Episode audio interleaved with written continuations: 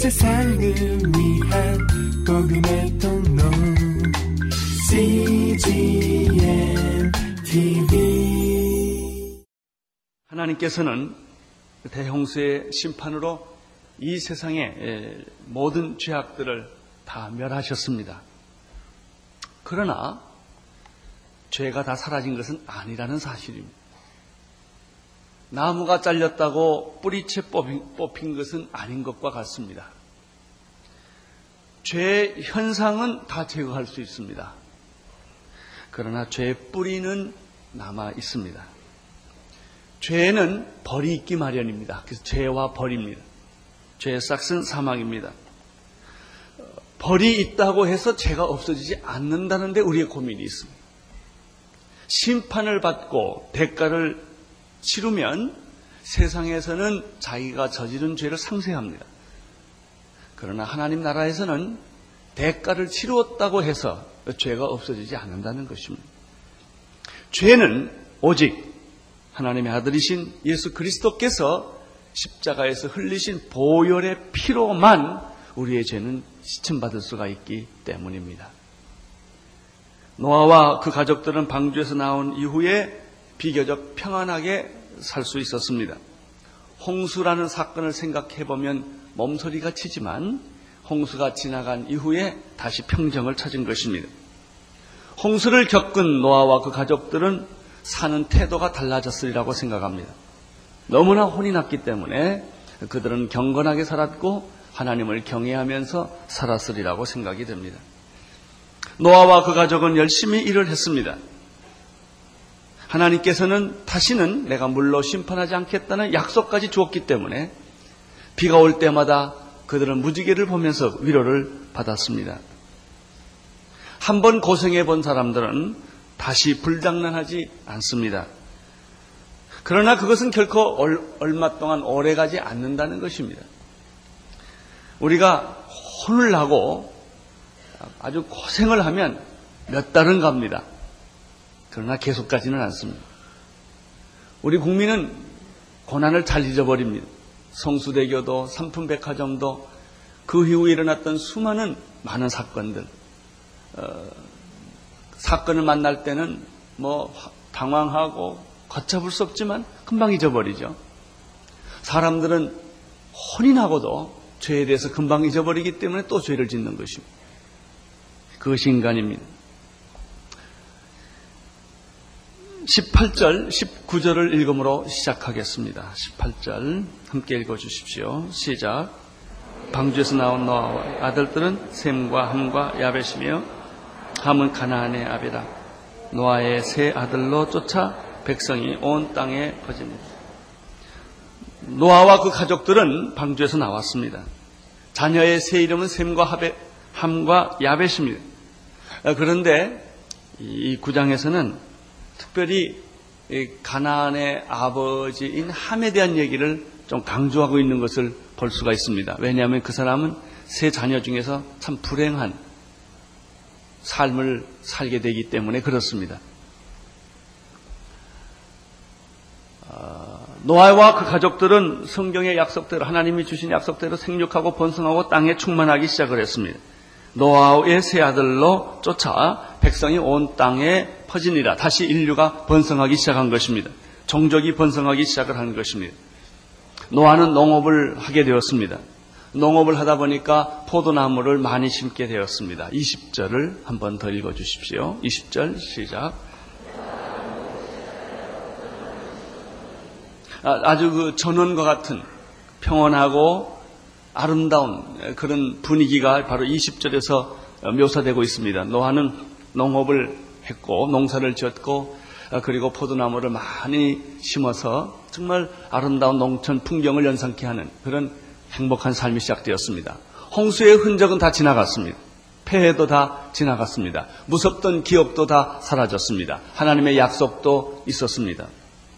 21절을 보십시오. 시작. 20절과 달리 21절에는 문제가 생긴 것을 볼 수가 있습니다. 노아가 포도나무를 심었는데 포도주를 마시며 취하여 그 장막에서 벌거 벗었느니라. 표현은 단순합니다. 그러나 여기에서 벌어진 사건은 엄청나게 큰 사건이었다고 하는 것입니다.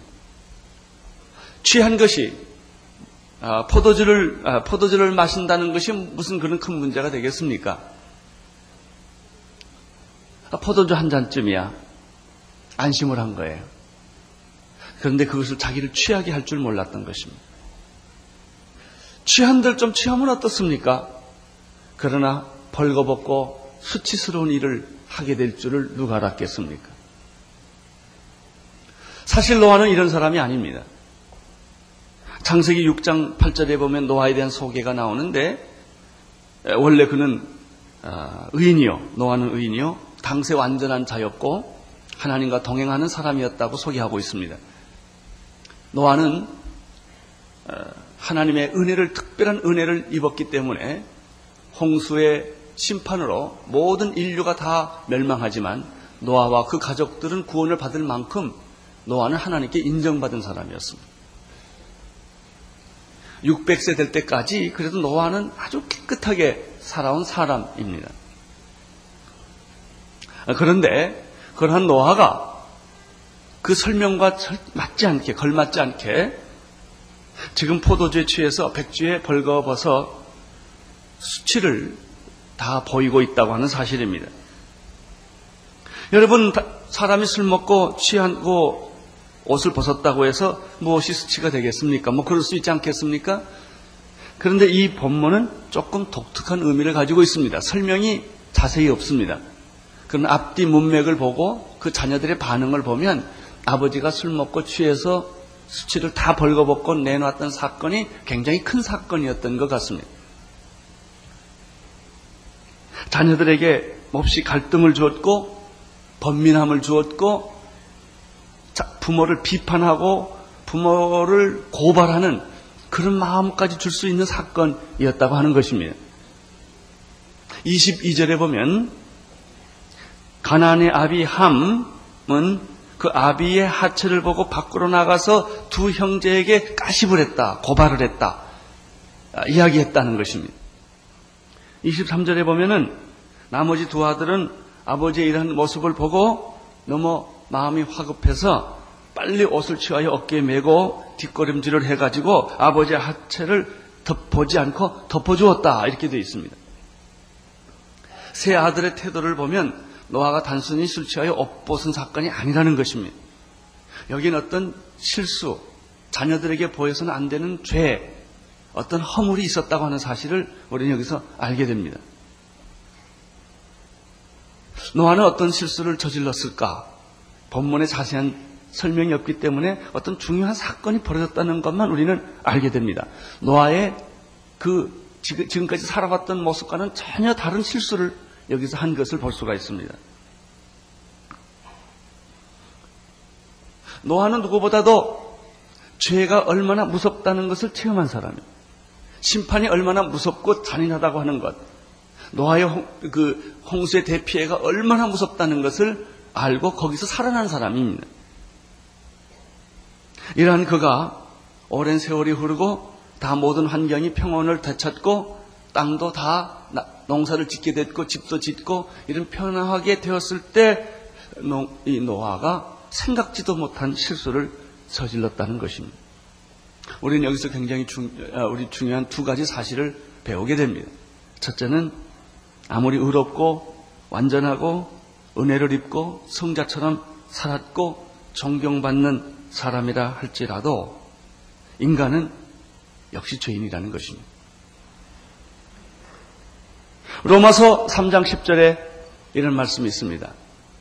기록된 바 의인은 없나니 하나도 없으며 깨닫는 자도 없고 하나님을 찾는 자도 없고 다 치우쳐 한 가지로 무익하게 되고 선을 행하는 자도 없나니 하나도 없도다. 여러분, 인간은 도덕적으로, 지성적으로, 인격적으로 훌륭해 보이고 그 사람은 보증수표처럼 보이지만 그러나 그렇지 않다는 것입니다. 사람은 그를 영웅으로 취급하고 성대로 취급하고 박수를 쳐주지만 하나님 보시기에는 그렇지 않다는 것입니다. 그렇게 거룩하고 존경스럽게 귀하게 살아온 한 사람이 어느 순간에 처참하게 죄인의 모습으로 무너지고 변할 수 있다는 것을 오늘 성경이 우리에게 말씀을 해주는 것입니다. 여러분은 너무 자신에 대한 큰 기대를 갖지 마십시오. 여러분의 주변에 너무나 존경하고 너무나 훌륭하게 보이는 그런 사람도 어느 순간에 무너질 수 있다는 거예요. 무너질 때 너무 실망하지 말라는 겁니다. 그게 인간의 본질이라는 거예요. 우리가 착각하고 있었다는 것이죠. 자기가 자기 자신에 대해서 굉장히 착각하고 있었다는 것이죠. 다윗을 보십시오. 그렇게 훌륭하고 위대하고 하나님의 총애를 한 몸에 다 받았던 다윗. 다윗과 같은 사람이 어디 있었겠습니까? 그러나 그의 인생의 전반전은 잘 보냈지만 인생의 후반전에 들어왔을 때 한 실수를 도덕적 실수를 하게 됩니다. 그것이 계기가 되어서 그는 죽을 때까지 기막힌 고난을 겪습니다. 나는 여기 계신 분들의 인생의 전반전은 대충 잘 살아온 사람이라고 생각합니다. 그러나 안심하지 마십시오. 여러분 인생의 후반전에 어떤 실수를 저지를지 아무도 모릅니다. 그것이 인간입니다. 그것을 인정하라는 거예요. 그것을 깨달으라는 거예요. 나는 절대 그렇지 않을 것이다. 그렇게 생각하지 말라는 거예요. 인간 안에 흐르고 있는 이 죄는 겉으로 보는 거하고 전혀 다르다는 겁니다. 존경하고 사랑하는 아버지가 그렇게 실수할 수가 없어요. 그렇게 믿고 살아왔던 아버지가 평생을 같이 살아왔는데 딴 여자가 있었고 딴 아들이 있을 수 있다는 것입니다. 그게 인간이라는 거예요. 그렇게 믿었던 부인이 배신하고 떠나버릴 수 있다는 것입니다. 그것이 인간이라는 거예요. 우리는 이것을 노아와 다윗에서 보는 겁니다. 이것이 인생이에요. 이게 현실이에요. 이것을 직시하라는 거예요.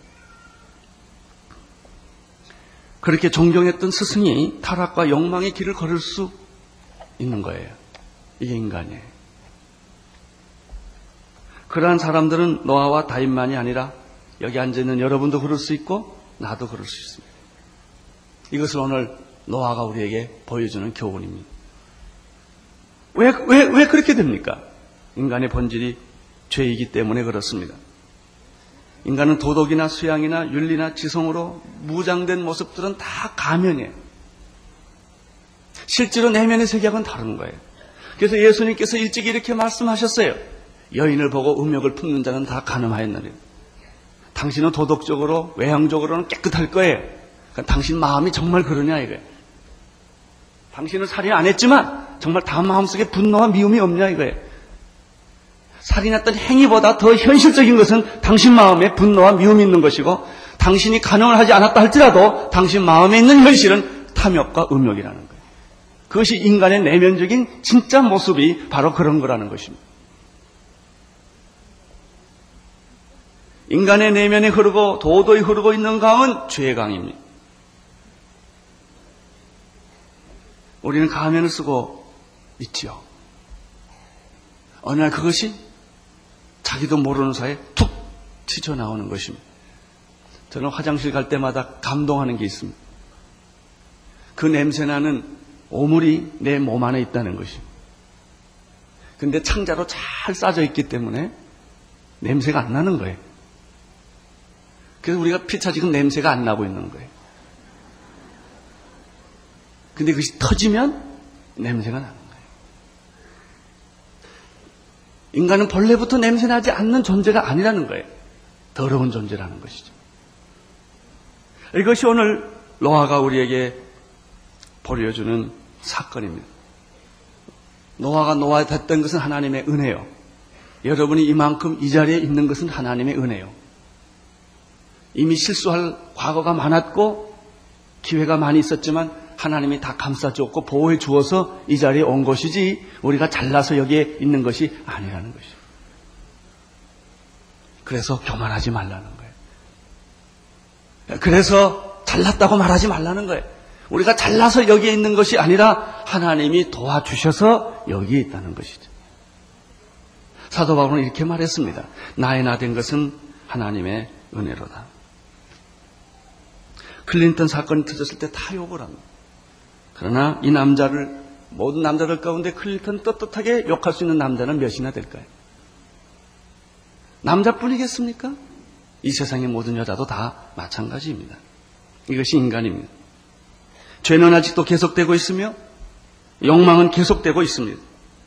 로마서 3장 13절 18절에 보면은 저희 목구멍은 열린 무덤이요 그 혈안은 속임을 베풀며 그 입에는 독사의 독이 있고 그 입에는 저주와 악독이 가득하고 그 발은 피 흐르는 데에 빠른지라 파멸과 고생이 그 길에 있어 평강의 길을 알지 못하였고 저희 눈앞에 하나님을 두려워함이 없느니라. 여러분 오늘 이 말씀 속에서 배우는 여러분의 메시지는 무엇입니까? 우리가 예수님 앞에 가야 한다는 것입니다. 내 죄를 씻기 위해서는 내 노력이나 내 의지나 내 교양으로 안 된다는 것입니다. 예수 그리스도의 값없이 주신 그 피로 은혜로 우리의 죄가 용서받고 하나님의 자녀가 되었다는 이 사실 앞에 우리는 다시 한번 자신을 돌아켜 볼 수 있는 그런 기회가 되기를 바라는 것입니다. 노아에게서 배우는 두 번째 사실은 무엇입니까? 방종은 방심은 금물이라고 하는 것입니다. 노아가 왜 실수했을까? 그걸 몰랐을까? 아니에요. 노아처럼 잘하는 사람이 없었어요. 그럼 노아는 그런 실수를 했어요. 왜 했을까? 방심했어요. 왜? 그동안 아무 문제가 없었습니다. 대홍수 이후에 세상은 평온했습니다. 농사도 잘 됐습니다. 자녀들도 잘 자랐습니다. 하는 일들이 다 잘 됐습니다. 그래서 마음에 방심을 하게 된 것입니다. 너무나 자신만만한 거예요. 여러분 사람이 가만 놔두면 꼭 죄인이 아닌 것 같아요. 아, 그래서 교만하게 되고 교만은 방심을 가져오게 하는 것이죠. 하나님이 다시 홍수로 심판하지 않겠다는 약속까지 있었으니 얼마나 마음이 든든하겠습니까? 자녀들도 잘 자라고 모든 게 잘 돼요. 그때 사람은 교만하게 되고 방심하게 되고 자기가 잘난 줄 압니다. 아, 이까지 포도주 한 잔 이거 이거 뭐 이 정도야 이렇게 생각했겠지. 뭐 맥주가 뭐 술입니까? 뭐 이, 런 식이죠. 이 정도는 뭐뭐 다 괜찮지 않습니까? 라고 생각을 합니다. 사람의 가장 큰 문제는 교만입니다. 교만으로 인해 생기는 방심에서부터 모든 문제가 생깁니다. 특별히 여러분들은 자기 전공에 조심하십시오. 사람들은 자기 전공은 자신 있어 합니다. 그 분야에서 꼭 넘어지고 실패하게 되어 있습니다. 왜냐하면 교만하기 때문에 그렇습니다. 사업이 잘 되고 건강하고 모든 것을 내 능력으로 할 수 있고 그리고 또좀할 수 없다 하더라도 난 빼기 좋으니까 주변에 나를 돕는 사람들이 많이 있다고 생각할 때 자기도 모르는 사이에 목소리 톤이 높아지고 어깨가 조금 힘이 들어가고 우쭐해지기 시작합니다. 권력, 돈, 유명해지면 사람은 자기도 모르는 사이에 하나님을 두려워하는 게 없어집니다. 방자해지기 시작합니다. 내가 하나님, 하나님까지 믿으니까 뭐 또 할 말이 없죠. 구원까지 다 얻어놨으니 이분은 부족한 게 뭐 있겠어요. 여러분, 돈 있고 권력 있고 유명해지면 무슨 일이 생긴 줄 아세요? 사람이 주변에 따르니까 사람을 조종하기 시작합니다. 사람을 섬기지 않고 지배하려고 그리고 자기 말 한마디면 다 되니까 자기도 모르는 사이에 사람 정도는 웃기게 생각하는 거예요. 이 정도는 내가 다 할 수 있다. 이게 방심입니다. 이게 교만입니다. 이것이 노아에게 있었던 것 같습니다. 그는 포도주를 먹었고 취했고 하체가 다 노출되어 자식들에게 수치를 당할 정도까지 방심한 거예요. 뭐 이 정도는 이 정도는 하나님도 다 봐주실 거고 다 괜찮을 것이다 라고 생각을 한 거예요. 사랑하는 성도 여러분, 방심은 금물입니다. 경계를 늦추지 마십시오. 잘 될수록 입 조심하십시오. 함부로 말하지 마세요. 느낀 대로 말하지 마세요. 가능하면 입을 다무세요. 혀를 조심하세요. 숨으세요. 드러나지 말고 가능하면 이름을 감추고 유명해지지 않기를 위해 기도하십시오. 내가 다 할 수 있다 이런 소리 하지 마세요. 좋은 일 하려면 남 모르게 하세요. 헌금도 남 모르게 하세요. 소문내지 마십시오. 다 시험에 듭니다. 그것이 여러분이 무너지는 시작입니다. 위험한 것입니다. 에베소서 6장 11절 12절에 마귀의 괴계를 능히 대적하기 위하여 하나님의 전신갑주를 입어라.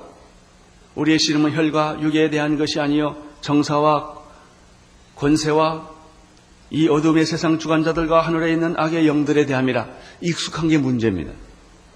익숙하지 않으면 완전한 긴장해. 익숙할 때까지. 일단 익숙하면 방심을 합니다. 이건 내 안방이다 이거예요. 이건 내 터전이다 이거예요. 여기에서 코 깨집니다. 여기에서 실수를 합니다. 여기에서 무너진다고 하는 사실을 우리는 이 노아의 실수를 통하여 배우는 영적 진리인 것입니다. 오늘 말씀 속에서 또 한 가지 배우는 거 있어요. 그 노아 입장에서는 이런 것을 우리가 배우게 되지만 자녀들의 입장에서 아주 또 배우는 재밌는 것이 여기서 발견됩니다. 그것은 아버지가 실수를 했습니다. 술을 먹고 하체를 벗었는데 이것은 어떤 성적인 타락과 연관이 있습니다. 왜냐하면 가나안의 아비 함인데 가나안이 성적 부패의 상징적 민족이기 때문에 반드시 무슨 성적인 문제하고 이게 연관이 되어 있는 것입니다. 자, 아버지가 실수를 했어요. 아버지가 두 번 결혼할 수 있어요.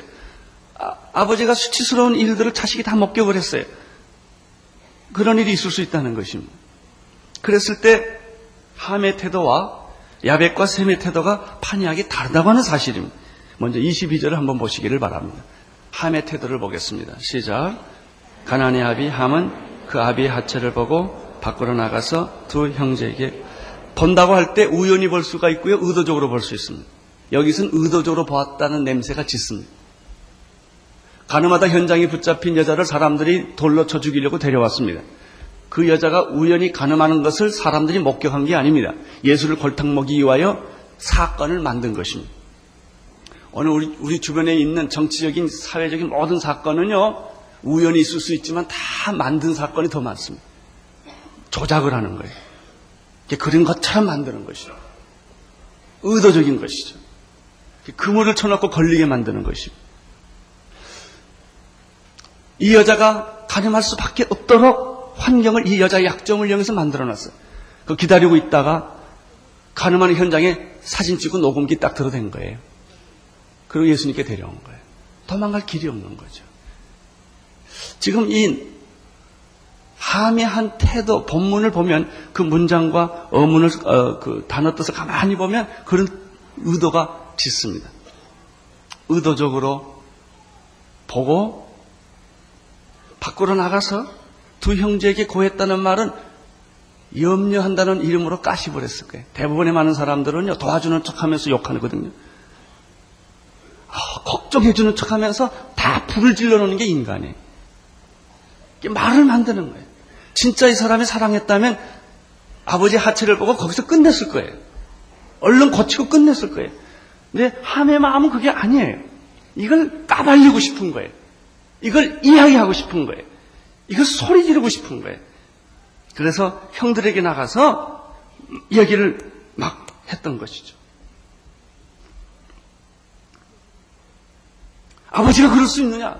지금 아버지가 뭐하고 있니 가서 보라 말이죠. 아버지가 지금 벌거벗어 수치스러워가지고 아주 수치스러운 일을 했다. 우리 아버지 문제가 있어. 우리 아버지는 나한테 좋은 일 한 번도 좋게 한 적이 없어. 막 과거의 상처까지 다 나왔을 거야. 왜 이랬을까? 아버지하고 함 사이에 상처가 있었기 때문에. 상처가 없는 사람은요, 절대 이러지 않습니다. 상처가 있는 사람은 언제나 자기 속에 있는 것들을 다 까발리기 마련이에요. 한 소리 또 하고 한 소리 또 하는 사람 보셨습니까? 상처가 있었어요. 그 사람 언제까지 이 얘기 해야 되냐면 한이 풀릴 때까지 이 얘기해야 그 소리가 끝나요. 만나면 또 해요, 그 얘기. 만나면 또 하고, 만나면 또 하고. 상처가 있다는 얘기. 함과 아버지 사이에 깊은 상처가 있었어요. 이것이 바로 오늘 함이라는 노아의 자녀에게서 보는 모습입니다.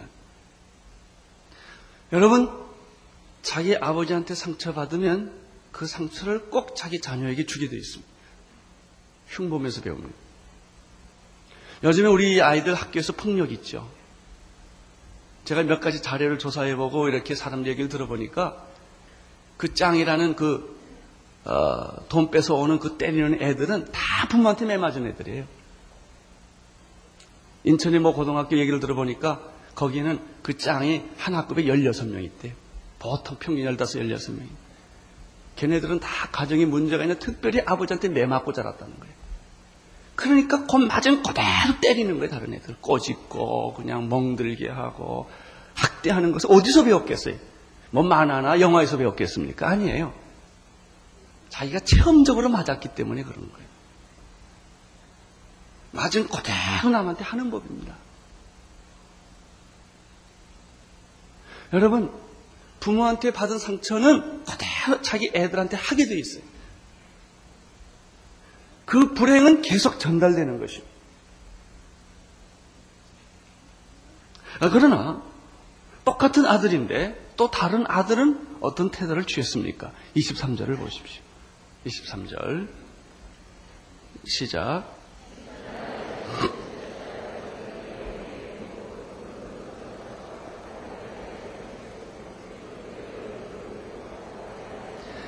(23절과) (22절을) 비교해보면 우리는 금방 아, 이해할 수가 있어요. 22절은 함은 의도적으로 아버지 사건을 목격을 했고 만들었고 나가서 고발을 하고 까식거리를 만든 거예요. 아버지를 사랑한다는 이름으로. 그러나 23절에 두 형제가 그 얘기를 듣고 이 사람들은 어떻게 태도를 취했는지 아주 조심스럽다는 것을 발견합니다. 샘과 야벳이 이 얘기를 듣고 굉장히 당황했을 거예요. 사건은 사건이니까. 이걸 어떻게 처리할 것인가? 그들은 자기들의 옷을 어깨에 맸다고 그랬어요. 그리고 뒷걸음 쳤어요. 아버지의 그것을 하체를 덮었고 그들의 얼굴을 돌이켰다고 그랬습니다. 대부분의 많은 사람들은 그 정도 가면 한 번은 봐요. 여기까지 왔는데 뭐 아버지 하체가 어떻게 생겼나 한번 본다고요. 근데 이 두 사람은 안 봤어요. 볼 수 있는데 안 봤어요. 그리고 아버지 하체를 덮어주고 얼굴도 돌리지 않고 그냥 조용히 나왔어요.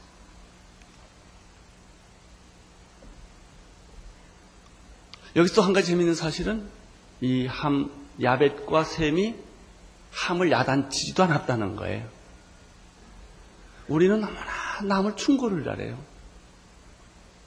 남의 지도자가 되기를 원해요. 이 함과 함, 야벳과 셈은 그렇게 하지 않았어요. 아버지의 도덕적 타락은 함에게는 굉장히 큰 문제였지만 셈과 야벳에게는 아무 문제가 아니었어요. 내가 문제 있는 사람은 만사가 다 문제가 있어요. 내게 문제가 없는 사람은 만사가 다 문제가 없어요. 그냥 지나가면 돼. 여러분 지나가면 아무 문제가 안 생겨요. 문제를 건드려 말을 하면 문제가 되는 거예요. 상처가 되는 거예요.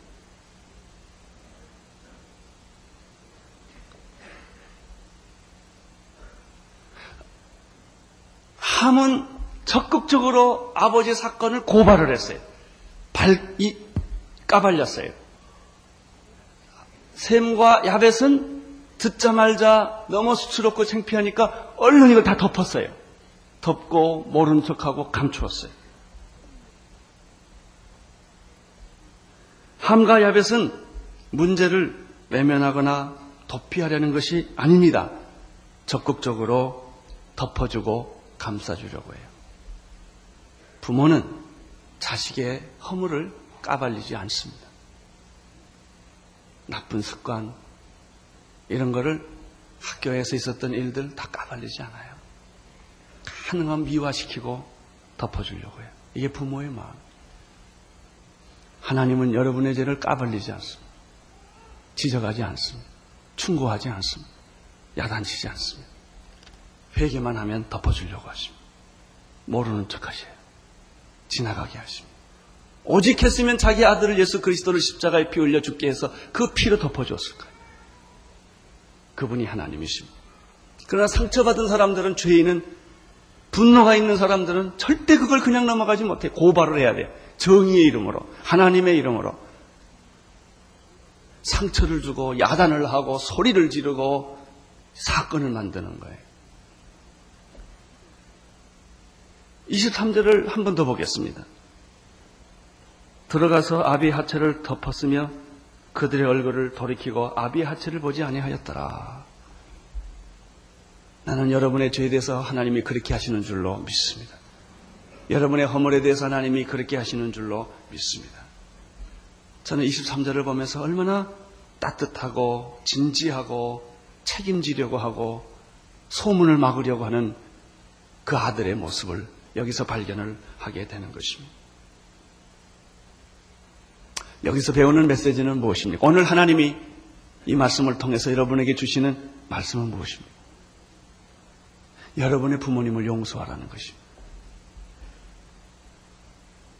당신의 자녀에게 당신이 상처를 주는 이유는 당신의 부모를 용서하지 않았기 때문에 그렇습니다. 그래서 자기 자녀에게 무섭게 하고 힘들게 하는 까닭은 당신이 당신의 부모를 용서하지 않았기 때문에 그렇습니다.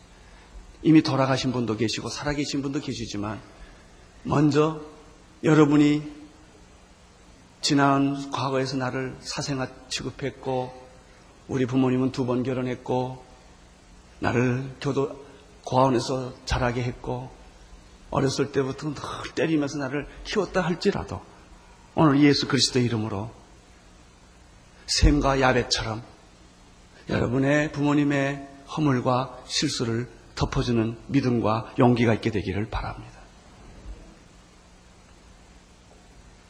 여러분, 꼭 부모님뿐만 아닙니다. 부인이나 남편이나 마찬가지. 덮어주십시오. 부인의 허물을 덮어주십시오. 모르는 척 하십시오. 근데 우리는 또 꼭 이렇게, 이거 두 번째야. 응? 세 번. 다 계산하고 있어요. 그건 용서 안 한 거예요.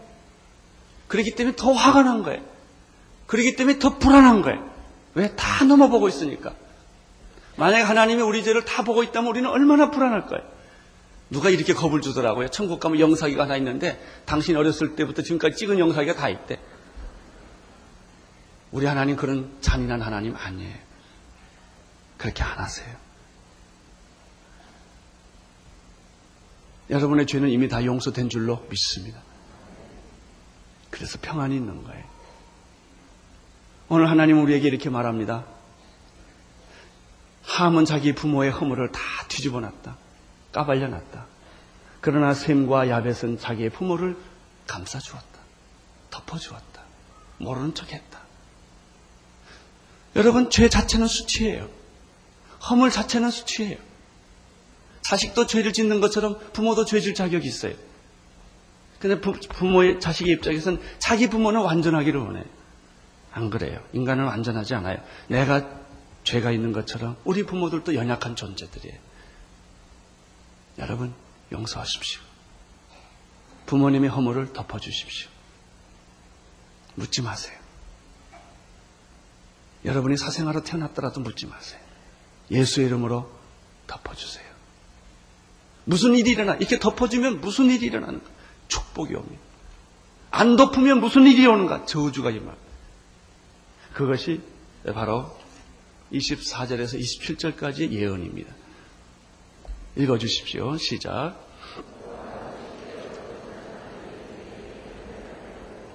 이르되 가나안은 저주를 받아 그의 형의 종이 되기를 원하나 또 가로되 셈의 하나님 여호와는 찬송하리라 가나안은 셈의 종이 되고 하나님이 야벳을 창대케 하사 셈의 장막에 거하게 하시고 가나안은 그의 종이 되게 하시기를 원하노라 하셨다. 오해하지 마십시오. 노아가 술에서 깨서 스토리를 들어보니까 함이 괘씸해서 저주했다가 아닙니다. 물론 그럴 수 있겠죠. 아들 중에 그놈이 나한테 그럴 수가 있느냐? 이래가지고 너는 자손 대대로 저주받아라. 아버지가 그렇게 했다는 뜻이 아닙니다. 이것은 예언입니다. 누구든지 자기 부모의 허물을 덮어주는 사람은 축복을 받게 될 것이다. 누구든지 까발리지 않고 감싸주고 치유하고 그런 회복하려는 마음을 가진 사람들의 자녀는 복받을 것이다. 그러나 그것을 잘난 척하고 정의라는 이름으로 다 까발리는 사람은 자녀들이 저주를 받을 것이다. 이런 얘기입니다. 선택은 누구에게 있습니까? 여러분과 내게 있습니다. 여러분, 예수님의 이름으로 상처를 오늘 치유받으시고 용서 못할 사람을 용서하십시오. 그리고 덮어주십시오. 부모님을 용서하십시오. 여러분에게 한을 심어주고 고통을 심어주었던라고 생각했던 사실 부모님의 입장에서 얘기를 들어보면 그게 아니었을 거예요. 그냥 자녀된 입장에서는 너무나 상처를 많이 받았기 때문에 오늘 그분들에게 하나님은 말씀하십니다. 너희 아비의 하체를 덮어라. 보지도 말아라. 뒷걸음쳐서 들어가라. 그것이 내가 복받을 태도다. 내가 축복받는 근거다. 그렇습니다. 한번 여러분 부탁합니다. 절대 사람 혼내지 좀 마세요. 어떤 사람은 혼 좀 내줘야 되는데 그런 놈은 혼 좀 내줘야 돼요. 혼을 날려면 내가 나야 돼요. 그냥 용서하세요. 혼내지 마시고 덮으세요. 예수님이 우리를 용서했듯이 여러분도 여러분 주변에 가까이 있는 사람을 덮어주세요. 모든 남편들이요 아내의 허물을 덮어주세요. 묻지 마세요. 모든 아내들이요 남편의 허물을 덮어주세요. 덮어주세요. 그러면 축복을 받습니다. 부모의 허물을 덮어주십시오. 축복받습니다. 자녀들을 감싸십시오. 축복받습니다. 이것이 오늘 노아에게서 배우는 두 가지 사실. 인간은 누구도, 누구든지 죄질 수 있는 그런 가능성이 있다.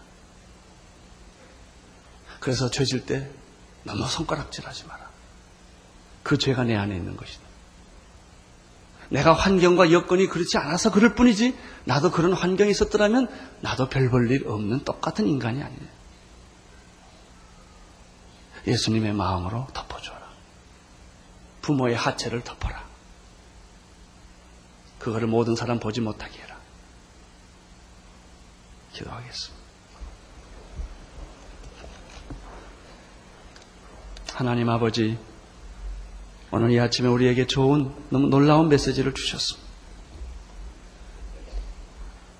예수님 밖에는 내 죄를 용서할 분이 없으십니다. 예수님이 나를 위하여 십자가에 피 흘려 돌아가시니 감사합니다. 이제 우리 모두가 예수님 앞에 나가게 하여 주시옵시고 부모의 하체를 덮게 해주시고 허물을 감싸주는 그런 믿음까지 우리에게 주옵소서.